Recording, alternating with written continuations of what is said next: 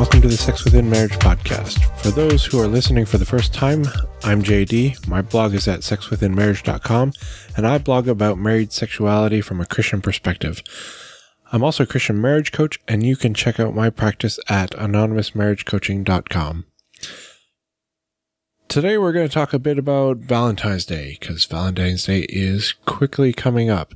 I'm actually recording this on Sunday, so it's exactly a week till Valentine's Day, but this won't get published till about Wednesday. Uh, and then you'll have even less time to get ready. So if, if Valentine's Day kind of makes you nervous and makes you start to sweat and, and you start to get afraid, uh, well, I, I feel for you. I completely understand. Valentine's Day, I think, is potentially one of the most dangerous days of the year for married couples. And let me explain what I mean, and then uh, I'll give you a couple of tips on kind of how to survive it. So, one of the big problems with Valentine's Day, in my opinion, is that expectations are really high. You know, we all see these commercials about buying diamonds and having like the perfect dinner and all these things. Uh, so expectations are high. It's Valentine's Day and you, you know, everybody's trying to pull off the perfect Valentine's Day. So stress is very high and usually communication is really low for some reason during this time as well. Uh, women have a tendency to expect their husbands to know, you know, what they want. And, uh, men are kind of afraid to ask because, well, they're kind of expected to know what they're supposed to do.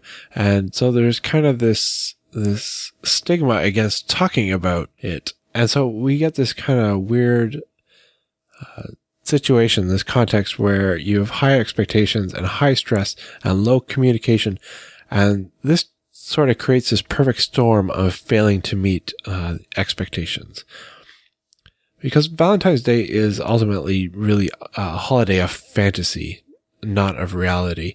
It forces us to want a fairy tale. And then if it doesn't happen, we get kind of disappointed because Valentine's Day is full of contradictions. You know, the most basic one, uh, the one that undermines everything is that Valentine's Day is supposed to be all about love. But in reality, it's all about meeting a, a manufactured expectation that our culture kind of generates for us. Oftentimes, people do things not out of love, but kind of out of fear that if they don't meet this expectation, well, then they failed.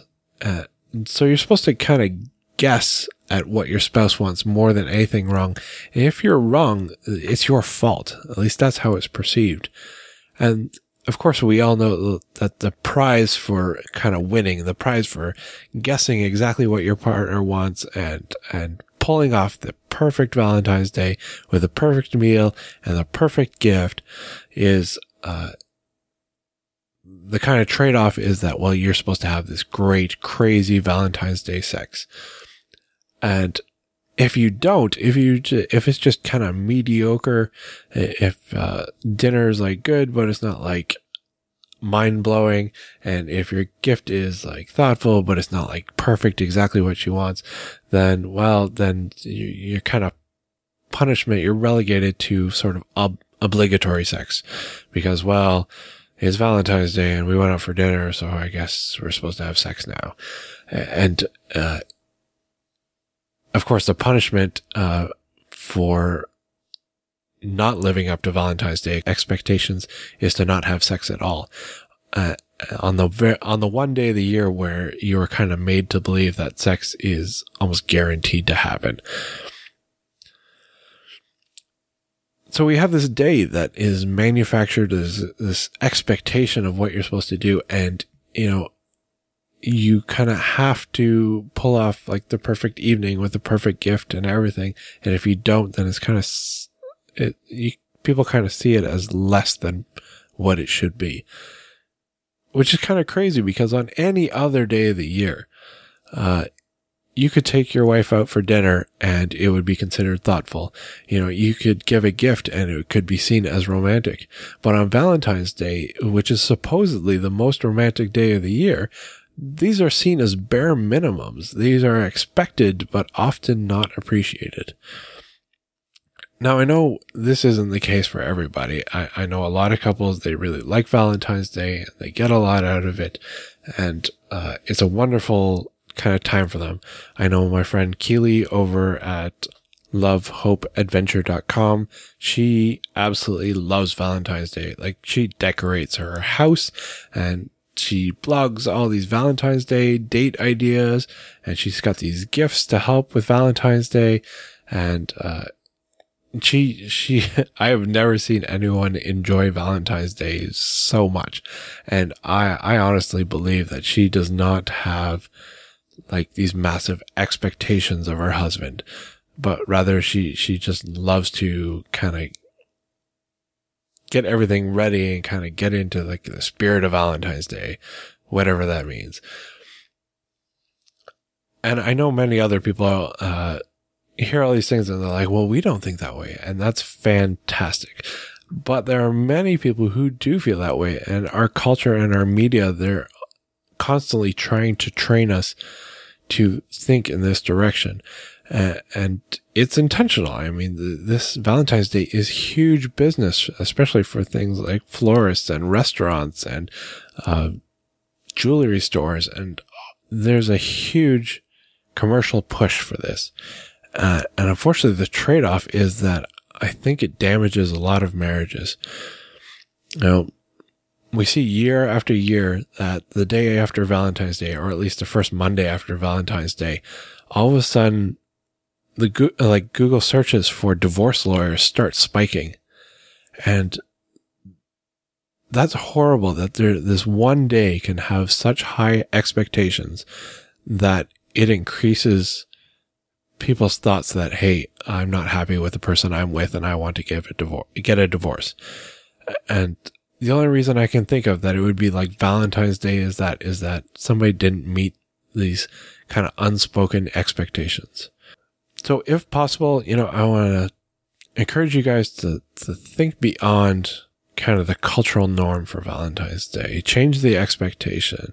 Uh, communicate what your expectations are and then realize if they're realistic or not. Because lots of times our expectations, our expectations of a fantasy life with a fantasy spouse, uh, on a fantasy date and our kids are non-existent for a good eight hours. And that's, that's just not realistic. It's not real life. It's not who we are and it's not what you signed up for. So I have some tips for Valentine's Day. And the first is that if possible, celebrate Valentine's Day on any other day except for February 14th. Uh, because flowers are cheaper. If you want to buy flowers, don't buy flowers on Valentine's Day. It's just insane. Uh, you know, trying to book a restaurant is so much easier on any other day. You know, trying to find a babysitter is easier because all these people who want to go out for dinner with their spouses and they have kids, well, they're looking for babysitters. You know, there's so many things that make it almost almost impossible to actually have a good Valentine's Day. Uh, you start worrying a lot about expenses and trying to find yeah a babysitter and uh, the restaurants are crowded and they have long lineups and all these things and it, it's just kind of crazy. Another idea is to have sex before your meal instead of going out for dinner, getting really full, and then coming home and thinking, okay, well, it's Valentine's Day. Now we should have sex on a very, very full stomach. That's, that's very difficult. I, I would say if possible, you know, if you can get your kids to be babysat somewhere else, or if you're in a hotel room or something like that, you know, have fun, have sex, build up an appetite, then go out for dinner. And you'll feel much better. As well, if you have sex first, well, you have that nice big oxytocin boost, so you'll have a better chance of bonding and better communication. Uh, it'll just lead to a much better evening. And for gifts, I highly ex- suggest buying something that will last and will pay dividends while also being personal and something that will draw you two together. You know, the typical gifts are things like flowers, which die, and chocolate, which gets eaten, and well, diamonds last, but diamonds don't really do anything. They're just kind of well, they're there. they don't really enhance your relationship at all. So last week I posted uh, an idea for a Valentine's gi- gift uh, from my friend Dennis over at Melt.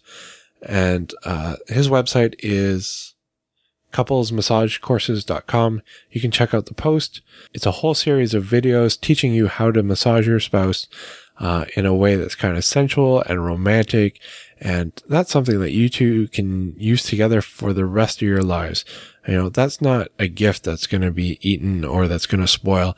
That's a new skill that you will have and you can use for as long as you two live. Uh, I've gone through it myself and they are absolutely fantastic. So that's a little bit on my opinion kind of of Valentine's Day. I hope for some of you it makes you uh, kind of evaluate what your expectations are about Valentine's Day. Hopefully it will help you uh, appreciate the effort that your spouse puts into it more or make you more able to evaluate maybe alternatives to Valentine's Day, a different day or different types of gifts or things like that. So that's it from me for this week. Like I said, uh, if you're still looking for a gift, I highly suggest checking out uh, the couples massage courses. You can check on my post on it from last week on the blog, and I will talk to you guys again next week.